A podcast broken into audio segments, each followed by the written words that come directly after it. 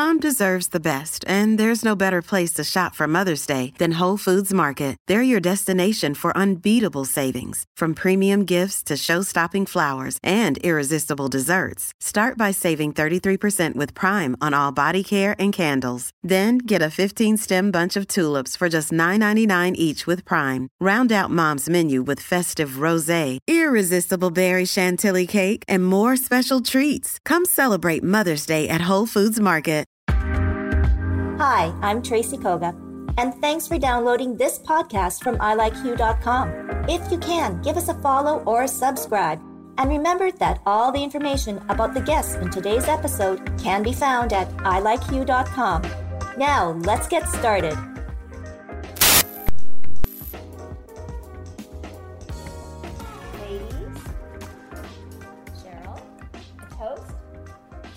Many good things and going forward to the Hue Crew 2020 and uh, cheers. cheers. Welcome, Nanette, back in with the Hue Crew, and we have a very special guest here, Nanette. We have Dr. Cheryl Rockman Greenberg, and Cheryl, I have your bio. Nanette, yours was very easy. okay, but just no, it's to give all of our listeners and everybody out there a little bit of information about you, Cheryl, because part of On Hue Crew is what we like to celebrate and share stories, not only about incredible women, but women that have been doing it for so long and have been mentors, and we all look to for advice and, you know, love to share some conversation because everybody, each one of you are so important. So, if I get something wrong, my apologies. But Dr. Cheryl Rockman Greenberg obtained her medical degree from McGill University in Montreal in 1974. At McGill, her mentors introduced her to the emerging fields of medical and biochemical genetics. She knew then that if provided with the opportunity, she would pursue an academic medical career working to identify the cause of rare and ultra rare genetic disorders. And this she has done. Her research is focused on the identification of the molecular basis for genetic disorders that are overrepresented in Manitoba's unique populations. Subsequently, in direct collaboration with community leaders, she and her colleagues have translated research discoveries into relevant patient care programs, including the development of new diagnostic tests, expanded newborn screening programs, carrier testing initiatives, and new therapies for hereditary metabolic disorders. She is currently a clinical geneticist in the program of genetics metabolism, WRHA, a, clini- clinician scientist at the Children's Hospital Research Institute of Manitoba, and distinguished professor in the departments of pediatrics and child health and biochemistry and medical genetics, University of Manitoba. Now, on top of all this, Cheryl has received numerous awards, including the 2012 list of Canada's most powerful women, top 100 in the Trailblazers and Trendsetters category, being inducted into the Canadian Academy of Health Sciences in 2014, and receiving the Health Research Foundation Innovations Medicine Canada Medal of Honor in 2016. On top of that, in April 12, 2018, she was inducted into the Canadian Medical Hall of Fame and in the summer she was inducted into the Order of Manitoba, and most recently, she has been appointed to the Order of Canada. Queen Cheryl! Queen Cheryl. The Order of Canada should have came a long time ago. and I'm going to throw my papers out the window. Yep. But uh, amazing. Well- Simply amazing, Cheryl. Well, thank you very, very much. You know, every time I hear my bio, I wonder who, of whom you're speaking. And I thought it's actually me. The only award I ever won in the past was I, when I was five years of age, I won a bronze medal for a hula hoop contest at, at our local Y. And then fast forward, I don't know, 60 years, 55 years, and it's, it's been, it's been quite a trip the past five years. Are we going to see the hula? Well, I think She's- so. she's gonna have to do the gonna hula, Yes, absolutely. you know, oh, you know the hot won- hula I wonder fitness if I minute. still could. You still got I it. think so. Oh. too. It's like got? riding a bike, right? You, you never forget. It was just the bronze medal. All right, so I mean, so many questions, but I guess first and foremost for you, Cheryl, as a young girl, how did you know, or, or, or did you know that you were going to, your life was going to follow in this pathway? I absolutely did not. Okay. Um, as an aside, I just came back from visiting my grandchildren in Calgary, and I asked my little three-year-old granddaughter, you know, do you know what you want to be when you get older? I want to be an astronaut. Well, that made me feel very good. You know, uh, however, if someone would have asked me in early childhood, even through grade school or high school, you know, what did I want to be? I had no idea. Um, I knew I liked school. I liked studying. I even played school in the summer. That's how much I liked learning and studying. But I had no thoughts about what I might do when I got older. Um, I knew I wanted to go to university, and education was strongly supported in our family. I didn't know if I was going to go to university, but I did go with the support of my family. And in those days in Montreal, I finished high school when I was 16. There wasn't a CEGEP or you know the community Right. college two-year program. I went right into McGill first year, and um, initially, because I liked science, Yes. I thought I would be a physiotherapist. So I did the first year in Bachelor in Physiotherapy program at McGill, and I was very unhappy. Crisis number one, you know, I'd always loved everything, and here I was not happy. And after intense deliberation, and I really didn't have anybody to talk with in terms of career choices. No it was very different. Yeah. It was 1967, you know, it was very different. Um, I decided just to go back into regular science. And then I took an, in, an introductory to human genetics course. And at the very first class, there were two professors who taught it Dr. Charles Scriver and Dr. Clark Fraser. And after the first lecture, I knew I wanted to be that. And um, they were extremely, extremely kind to me. Um, they mentored me the whole next couple of years through my program in human genetics. I was resolved that I was going to become a researcher in genetic research. And one day, Dr. Fraser called me into his office and he said, Cheryl, did you ever think about going into medicine? I said, No. I was, you know, the first in my family to go to university. Mm-hmm. It never dawned on me that medic- medicine was a career that I might choose. But once someone in a position of authority and whom I respected a great deal suggested something, I had to apply. Yes. And I applied, and sure enough, I got in. And I, in those days, I was one of about 15 women, young women, I was gonna in, in the medical school. yeah. Um, some people ask me, you know, what was it like being one of a very few women in a medical class starting in 1968?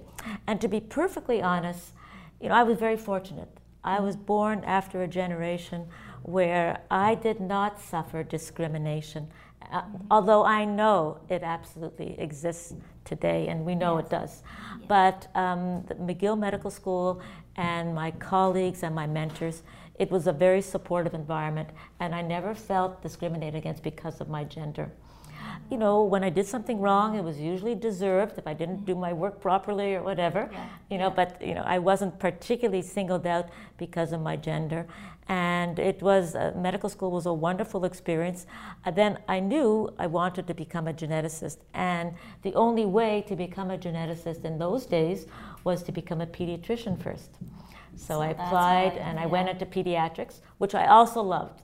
I loved everything that I've This done. is like crazy, right? I mean, we were just, you know, talking even with you, Nanette, of just, you know, finding your your groove, finding your passion, hmm and I mean, you just found it. I and- found it, and um, pediatrics was a wonderful program. I absolutely loved the learning, and in those days, we, we basically lived at the hospital in terms of our training programs. And then I did two years of, of genetics, both regular medical genetics and biochemical genetics, and I really liked the biochemical genetics. I liked about enzymes and I liked pathways and The um, DNA I, I loved that that Yeah. stuff, and it was very treatment oriented. Not just was it related to diagnosing metabolic, rare biochemical diseases, but there was a treatment aspect to it, which was very important for me as a Yeah. doctor. Mm-hmm. In those days, there were very few disorders which we can treat effectively. If you fast forward 40 years, and that's how long I've been in Manitoba, the number of conditions that we can now treat that were absolutely untreatable 40 years ago um, has been nothing but remarkable. So, in 40 years, we've seen a tremendous growth in genetics and metabolic disease in my area, and I can't even imagine what the next 40 years will bring. But it's an excellent field to work in. I've been very, very fortunate to be surrounded by incredible mentors. Yes. And about mentorship, um, one of the things about mentors and about Dr. Scriver and Dr. Fraser and people here when I first moved here in the genetics program, you know, one important thing about mentors is that they saw things in me that I didn't see in myself. You know, And that's what and that's what mentorship is all about. Yes. And, um, And I'm very hard. grateful for all my, my Yeah. mentors. It's, it's really hard, I think, nowadays, really, to have that mentorship, or is it not? It's, well, it's in my in my field, in my field, there mentorship mentors programs. Oh Yeah. yes, but they're formal programs now. Like Mm. I am a mentor to new faculty, to specific new faculties. I have taken a particular interest in mentoring international medical graduates Mm-hmm. who have come to Manitoba who are trying to get a medical license to practice. But and the mentorship programs are formal. I mean, there's a curriculum. We have to meet regularly with our mentees. We I mean, um, now, I didn't need a curriculum, I don't think, to be a mentor because I had mentors from whom I learned and I just wanted to emulate them. I know. But um, there's formal mentorship programs. There's things you can learn to how to be an effective mentor, Mm-hmm. and I really endorse this program. Not only that, but we have many programs not just for mentorship, but for leadership development for Mm-hmm. women. It's all very formalized now, and I have to say the University of Manitoba has done an incredible job, you know, to promote diversity, equality, and um, equity. And um, there are many programs specifically for women um, for leadership training. So it's a good time then for It's a good time for women in medicine, or women in science in general. Yeah. And the thing about uh, women in science and the mentorship that we now do is, um, I think the basis for them is to let women know about the opportunities that they're out there. Now, having uh, opportunities out there, it doesn't mean that you have to take them. If you want, you have to know that it's there for you and that we will help you every step of the way. Now, I had Yeah, this- that- the help every step of the way, but not with, with formal mentorship programs like there are today. But we know that formal mentorship programs do work, and, and, and they, I think, they greatly enhance our education system and ultimately the healthcare. Do you, do you, just a quick question, do you um, find that there are a lot of women who you're mentoring or who you have mentored in the past, like recent, in the last 10 years? Oh, yes, for sure.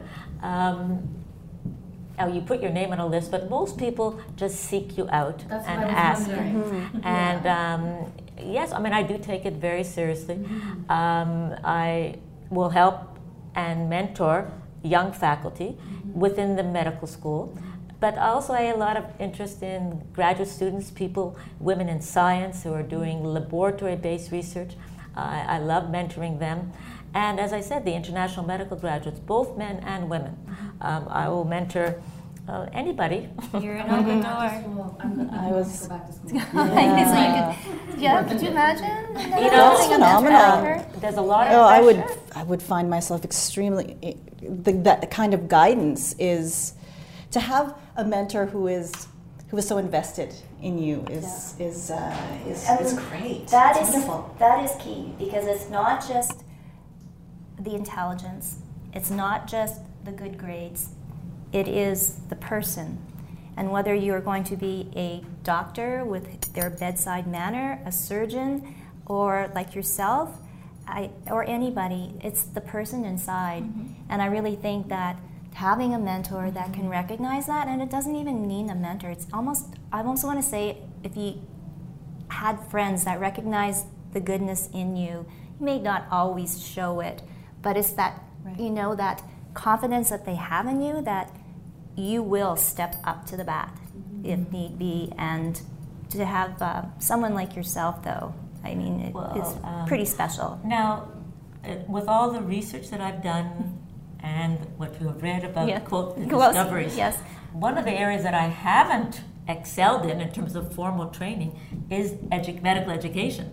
And yet, I mean, I know that that's the future. Yes. And they've let me be men- a mentor, though, so I'm glad about that. Oh, well, that's really interesting too, right? Because we, all, you know, Yep. because we all know. I mean, even when you look at your own kids, right? One's the real bookworm, and the other one just doesn't have to study, but just Yes. you know, yeah. I never believed that. Believe that. When people say, "Oh, I never studied, never opened a book," I never believed that. I studied hard Yeah. all the time. I still do, mm-hmm. and I, that's one thing I tell my mentees.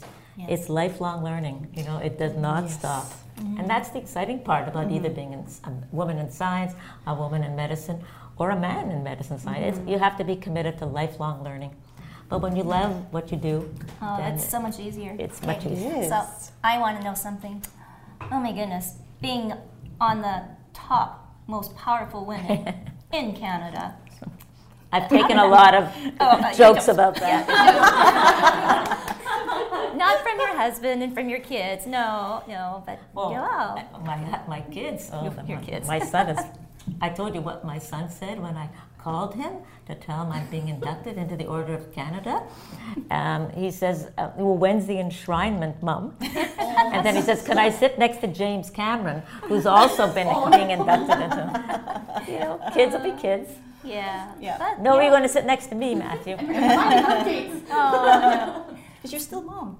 Yeah, You're still mom. but that's good. But then you know, getting that uh, honor, what was that like? Well, we'll, we'll talk about the Order of Canada, but I'm interested in the top 100 most powerful women. Um, And what was that for? I mean, no, she's going. I'm trying to remember. You, you did read it. I know. For uh, for some innovation, Innovation in was, the was science. trendsetters, yeah. And trendsetters? Yes. you know, because I have taken some of the new technology that was developed by scientists in terms of genetic medicine and applied it to our rare genetic diseases to, to, to, for gene discovery and to develop screening programs that were population based. And I was recognized for that. Um, it was an interesting event because not many medical people have been in, uh, obtained the WXN awards of top 100. So I was actually in, in the minority. A lot of people like you, you know, accomplished in the arts, in the theater, uh, literature, um, music, business, a lot yeah, of business people. But I think I was one of the very few um, who That's was a doc- who was a doctor who was recognized in that way. It was very formal. It was Toronto. What can I Oh, say? Yes. Yep. I'm sorry. What did you wear? Oh, God. Oh, can't remember. No. But every year you're invited back to, you know, the, the WXN Oh. dinner. And I've not gone. And I keep saying to them, we have to do one in Winnipeg. We have some incredible women in Winnipeg, and I'll gladly help organize one here. And uh, since my induction to WXN, there have been a few other women from um, Winnipeg who have been recognized. And I'd love to work with them to really develop um, a program here because okay, it transcends all boundaries of where women can have leadership positions within science, medicine, arts, literature, music. Yes. So it was a lovely program. So now, besides your medical career, there is a family career, and how you've managed everything from the beginning right to well, it's never ending. I mean, now you're a grandma and you travel to, to babysit, and I mean, it's a you know, it's it's a different life, but the same life. Um, the truth is, and we do talk about that in Women in Science workshops, um, how do you combine career and a family? Um, first of all, I do believe that um, the generation before me made sacrifices. You know, they could have a career, um, they could have a marriage if they wanted, and they could have children, but they couldn't have it all. Right. Um, I was from the generation, I was determined I was going to have it all. But there's no question I paid a price, you know. And, um, and today, the young people who are, women and men who are studying, don't have to make, pay a price anymore. Um, having a career like in medicine is not a, a, game breaker. You can have it all. And um, I'm, you know, uh, when I became the department head in pediatrics, I can call on from my experience And I was convinced I was never going to let a faculty member in my department uh, somehow choose to drop out of medicine because they had trouble balancing women's and career. And I had a lot of empathy, and I still do, for women and men in medicine in eh, very, very demanding training programs um, who are struggling because of the demands of both family and work. Mm-hmm. And I'm determined to help them through that process. And not that I have the answer, but I help them find the answers. And as much as possible, I never let them quit. And very often, That's great. He's probably like, you know, it. lock the door. but no, no, no, no, no. I'll get back. Take their I'll, I'll get they back. can't leave. I'll get back to the price you Okay. take by being so determined. So very, very often, I've had some of the female as well as male faculty, you know, step back from full-time positions for a short period of time, be 0.6 or 0.7 or even 0.5, because I knew that if we help them through this difficult period, it, um, having a family was, I say, it was not going to be a game breaker. I knew they'd be back, and they were often extremely, extremely accomplished, talented uh, doctors and scientists. And I can honestly say, every single one of them has come back. Yes. But Yeah. I think if I had did not have the empathy and the life experience about how hard it is, Yeah. um, maybe they would have quit.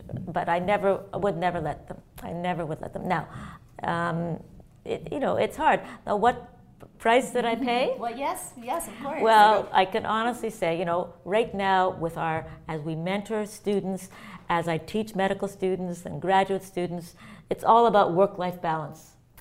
And I honestly can say that I didn't have work-life balance. You know, I'm the first one to admit it. You should have been reading the Nets blog. Yes, you know.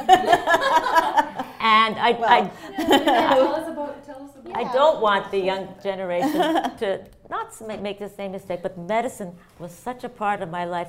I never could separate work and family. It was always there for me. I have no regrets. I don't think I would do it any other way. But um, there is another way of you know becoming a successful woman in science and medicine or in the arts or in whatever career. Absolutely. I, I, I, I completely agree. When I was studying to be an engineer in a previous life, uh, I, I couldn't, I couldn't consider it was very difficult. There's a lot of guilt that comes with it. You know, knowing that, okay, when I started working as an engineer, I was like, well, how can I have a family now when I have my career and we're at we're we're at work from eight in the morning till six o'clock at night, and and it was it And was traveling. It, traveling. It was very difficult, and and I think that. Uh, if I had a mentor who said, you know, it's okay, I went through that, and um, it's okay, you're needed here. Mm-hmm. That makes all the difference. It really, mm-hmm. really and let's does. work on a solution. right? Exactly. Yeah, As opposed to definitely. saying no. No. Oh, Yeah. yeah. And I've had, you know, male doctors come in as well who have been mm-hmm. come, who wanted to be stay-at-home dads for a short period and didn't want to break up their careers. But uh, my attitude was, you know, what can I do to help you through this period? I got through this period, but obviously, you know, I was quite resilient.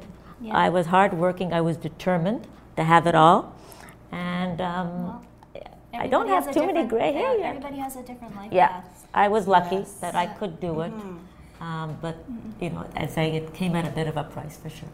Well, we have um, a couple of very special guests that are in our in our little cozy audience, and you know this is a time too, like where we really kind of encourage you know our little our little audience to have a voice too and to ask questions. And Melinda, we've had Melinda on our show and the Hue Crew, and she shared a, a great story, and, and Maggie, her sister, is here too as well. And Dr. Greenberg's patient. yes, yes. So there is definitely. So I know Maggie.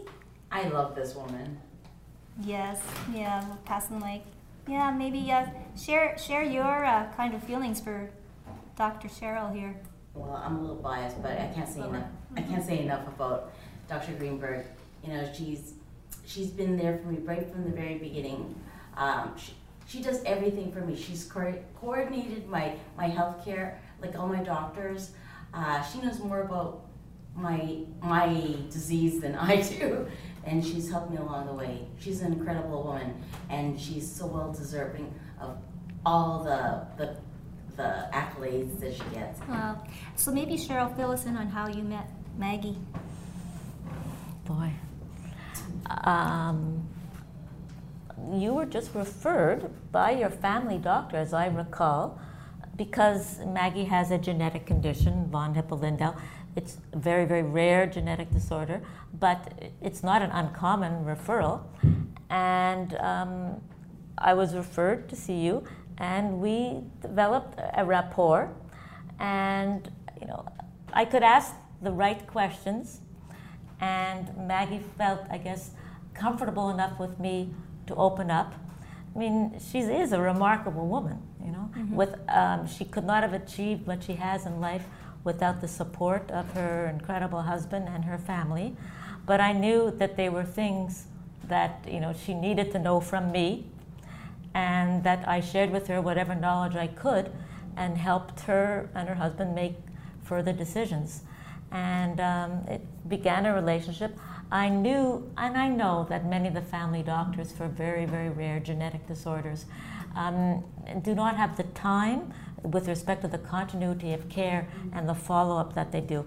And in my field of metabolic genetics, we follow patients, we treat them. There's new innovative treatments all the time. And it's my job to make sure that our patients know, you know, what's out there.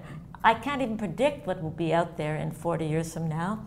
Um, unfortunately, I won't be here. I wish I could be to see what there is, but I've always, my feeling and my, uh, what I like to do is there's hope everywhere.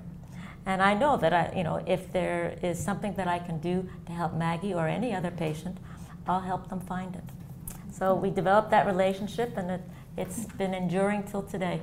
I just want to say so Maggie has countless doctors over so many years of you know since um, her health issues but Dr. Greenberg as busy and as accomplished as she is she always takes the time she has so much empathy but most importantly she gives Maggie the power back because Maggie has gone to Dr. Greenberg crying so many times because she's told you have to do this for your disease because she it affects all over her body. She was told not to have children, so she because she didn't. What was you tell the story? No, go ahead. okay, well she was. To, I don't know I'll which tell the doctor. story. Yeah, you tell the story, please.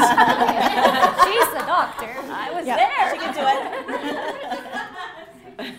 No, I will tell that story because it's not just related to Maggie and her decisions about whether or not to take the chance of passing the, um, her gene on to her children. And as a geneticist and as a doctor, you know, we're taught, and I tell, teach my students, is that you know you give people the information, and everybody makes his or her own choice. You know, you cannot be, you're not that person. You cannot be in his or her shoes. But I know from experience that, you know, most people don't want to hear what I'm going to do because I don't even know what I would do, and I'm not in that position. But I know what Maggie wanted to hear from me, and many other patients want to hear from me. They just asked me the question Do other people in my position sometimes go on and have children and take the 50 50 chance? I said, Absolutely. She needed some way to know that it's okay to take the 50 50 chance. And, and one of the things I always stress when you make a decision, know that it is okay. Many people in your shoes have done the same thing, but don't look back. Okay, don't second guess yourself. And um, and I really believe that. Don't second guess yourself. You know, having if you want to have children, no matter what the risk is, and are willing to take the risk, then go for it. You know, um, there are many people who would choose not to, but do people take Uh, you know, fairly high genetic risk? Absolutely. Wow. And that's And- perfectly fine. And I'm sure Maggie mm-hmm. is so happy, and she's got a beautiful son and a beautiful family. Mm-hmm. Yeah. And we are so happy to have you here, Cheryl. It's been amazing. Half an hour has just flown by. Has it and gone? Nanette, Nanette and I have I'm just been sitting. I'm in awe. Yeah, I, I'm just, yes, you know. she's actually quiet. She's actually a real big chatterbox, Yeah, but yeah, yeah. she was But- scared though with the Maybe I, wine. I, talk, I talk too much. No, I- you know, I had all Well, these questions, and you you you You answered answered them. them every single. I was like, well, I have nothing to ask. Everything is, is right there. Well, We'll have to have you on you another. finished your engineering degree? I want to. I did. Okay, good. I did finish my engineering degree. Yes. Uh, one thing we can end on, and I, it's not to be discouraged about what happens to kids when they get older, but I have to say that none of my kids ever even took a science course. I think they love me. I think they love me, Mm-hmm. But they, they've gone their own ways, which I'm very happy about. Yay! oh, thank you so much, Cheryl. We'll do My one more pleasure. cheers. Cheers Thank with your water. Hey, thank you so much. Yes, and we Thank will have you you. on for another episode. I hope- Cheers. Hope so. Bye bye. Thank you all.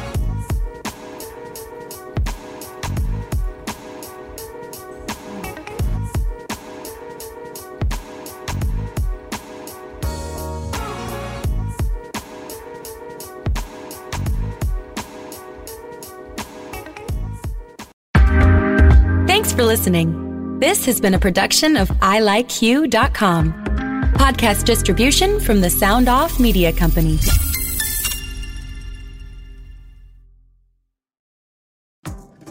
Hi, this is Candace Sampson, the voice behind What She Said. My show is your destination for stories that not only entertain, but also educate and empower. Every week, I spotlight strong female voices from across Canada, women who are changing the narrative and driving change. Don't miss out on these inspiring episodes. Subscribe on Apple, Spotify, and Amazon Music, or head over to whatshesaidtalk.com. What She Said can also be heard on blasttheradio.com, Mondays at 5 p.m. and Wednesdays at 7 p.m. That's blasttheradio.com. It's time to dive into the stories that truly matter.